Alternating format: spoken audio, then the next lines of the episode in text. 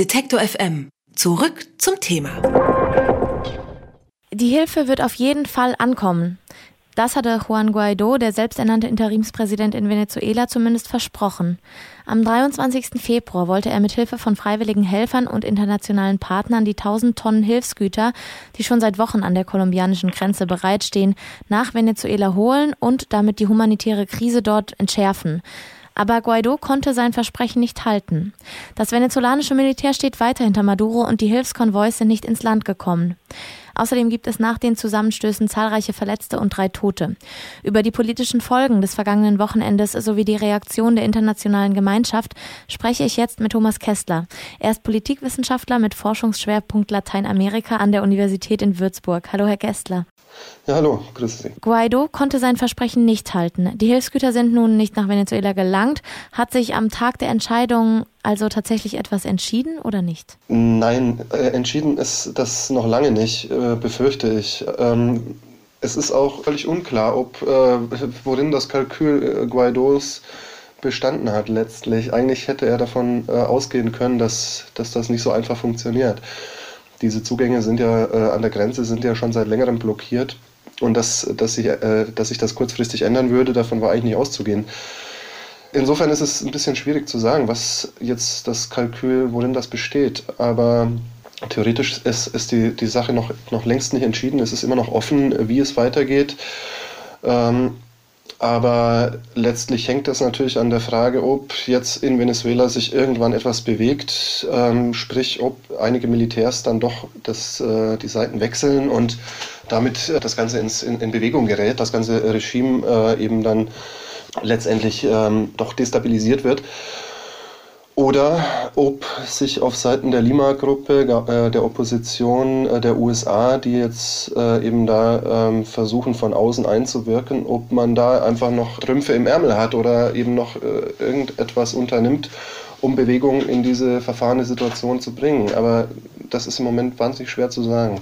Schlüsselfigur ist das Militär eben und um das Ultimatum ja auch ausführen zu können sozusagen oder sein Versprechen zu halten, hätte das Militär auf Guaidos Seite zumindest teilweise kommen müssen. Was ähm, erhofft er sich denn? Welche Me Mechanismen, die dazu führen könnten, dass sich eben doch noch etwas endet? Worauf, worauf hofft Guaido da eigentlich?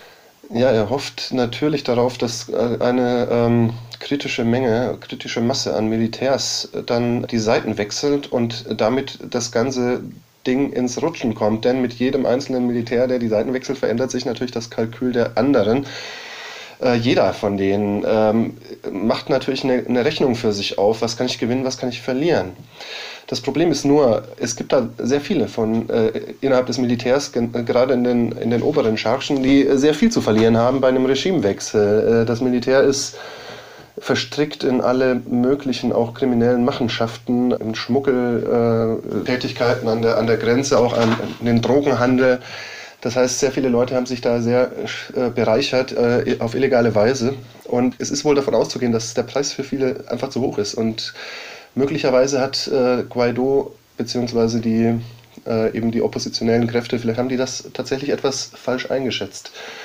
Äh, viele können es einfach nicht, können es sich nicht leisten, äh, das Regime fallen zu lassen, ähm, weil sie damit einfach ihre Pfründe, ihre illegalen Einkommensquellen verlieren würden. Die Ziele Guaidos sind eigentlich auch noch höher gesteckt. Ähm, er wollte demokratische Neuwahlen ähm, durchführen. Kann man sagen, dass Guaidos Momentum langsam verbraucht ist oder wie ist die Stimmung vor Ort? Naja, der erste Schub äh, ist natürlich erstmal schon so ein bisschen abgeklungen. Das war eben dieses, dieser Coup, diese, dieses Überraschungsmoment, als er sich äh, zum äh, Präsidenten, äh, zum Interimspräsidenten ernannt hat, an diesem symbolträchtigen Tag, äh, dem 23. Januar. Ähm, so, ein, so ein Momentum lässt sich natürlich nicht ewig aufrechterhalten, das weiß er selbst. Deswegen äh, wird jetzt äh, vermutlich im Rahmen der Lima-Gruppe und äh, vor allem im äh, Austausch mit den USA versucht werden, da einfach ähm, eben die Situation weiter, äh, sagen wir mal, die, die, äh, das, das Heft des Handelns in, in der Hand zu behalten. Ähm, aber worin die nächsten Schritte bestehen könnten, das ist relativ schwer zu sagen. Man muss natürlich irgendwo auch damit rechnen, dass die militärische Karte ins Spiel gebracht wird. das war in den letzten Tagen äh, auch immer wieder im Gespräch und ein bisschen kokettiert man in den USA damit. Ob man es dann letztlich tun wird, ist, ist fraglich. Man kann es sich aber dennoch nicht leisten, jetzt zurückzustecken und äh, diesen, diesen einen Moment ähm, einfach äh, eben vorüberziehen zu lassen. Das, das wissen die Oppositionellen, das weiß man in den USA.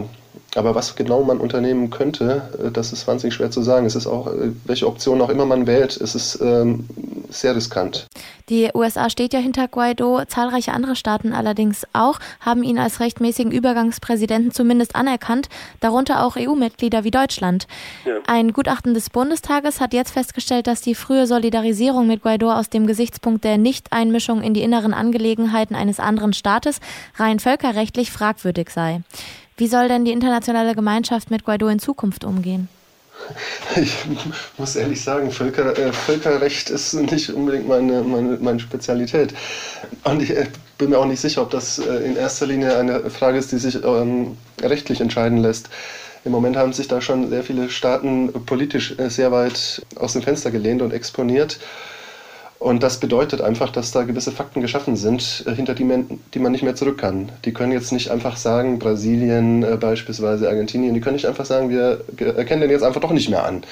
Das heißt, diese Fakten sind jetzt auf dem Tisch und ähm, insofern muss das politisch entschieden werden. Nur von Europa aus kann man da ohnehin sehr wenig machen. Das heißt, ähm, vor allem sind jetzt die Nachbarn äh, Brasilien, Kolumbien gefragt und natürlich die USA vor Ort. Und dann haben wir im Hintergrund die beiden Player Russland und China, die ein gewisses Interesse daran haben, dieses Regime noch äh, eine ganze Weile zu erhalten und zu stabilisieren. Also ich würde sagen, ähm, das mag sein, dass das völkerrechtlich problematisch war, nur ich glaube nicht, dass das jetzt noch relevant ist, denn die Fakten sind jetzt einfach andere, die sind geschaffen worden. Eigentlich ähm, finde ich den Zusammenhang eben ganz interessant, ob eine Entpolitisierung, die ja anscheinend außer Frage ist, ne, die Fakten sind da, aber hätte man denn, wenn man anders gehandelt hätte, früher irgendwie hätten internationale Staaten sich nicht so schnell eingemischt. Rückblickend kann man es vielleicht bewerten, ob es wirklich auch ein, ein, eine Konsequenz irgendwie auf die humanitäre ähm, Situation in Venezuela hatte. Nee, nee, äh, das hätte nichts geändert. Ähm, es hätte nur die Position Guaidos geschwächt und ähm, dazu äh, geführt, äh, dass Maduro Maduros äh, Situation komfortabler wäre. Nicht mehr und nicht weniger. Ganz abgesehen davon, ähm, ich meine, äh, Guaido bewegt sich mit ein bisschen äh, Fantasie ähm, und, und Auslegungsspielraum immer noch im Rahmen der venezolanischen Verfassung, was Maduro letztlich nicht tut. Die Wahlen, die waren äh, gefälscht, die waren manipuliert äh, im letzten Jahr und äh, die wurden auch nicht anerkannt international. Also insofern unter legalen Gesichtspunkten denke ich, ähm, kann man auch äh, diese Haltung der internationalen Gemeinschaft oder eben vieler ähm, internationaler Akteure kann man durchaus nachvollziehen. Und soweit ich mich erinnere, gibt es auch dieses, ähm, die, äh, diese Doktrin äh, Responsibility to Protect. Und angesichts der humanitären Krise in Venezuela ist das äh, möglicherweise tatsächlich auch auf Grundlage dieses dieses Grundsatzes zu, zu rechtfertigen, zu sagen, okay, wir ähm, unterstützen jetzt die Opposition und wir arbeiten auf einen Regimewechsel hin. Wie gesagt, also ich denke nicht, dass, äh, dass sich ähm, äh, an der humanitären Situation irgendetwas verbessert hätte oder dass man da diese, diese Lage hätte, irgendwas hätte vermeiden können an negativen Entwicklungen, indem man äh, sich äh, mehr zurückgehalten hätte. Also ich denke nicht, dass es ein politischer Fehler gewesen ist. Der Plan von Juan Guaido, Hilfsgüter mit Unterstützung von zahlreichen Freiwilligen und internationalen Partnern am Wochenende nach Venezuela reinzuholen, ist erstmal gescheitert.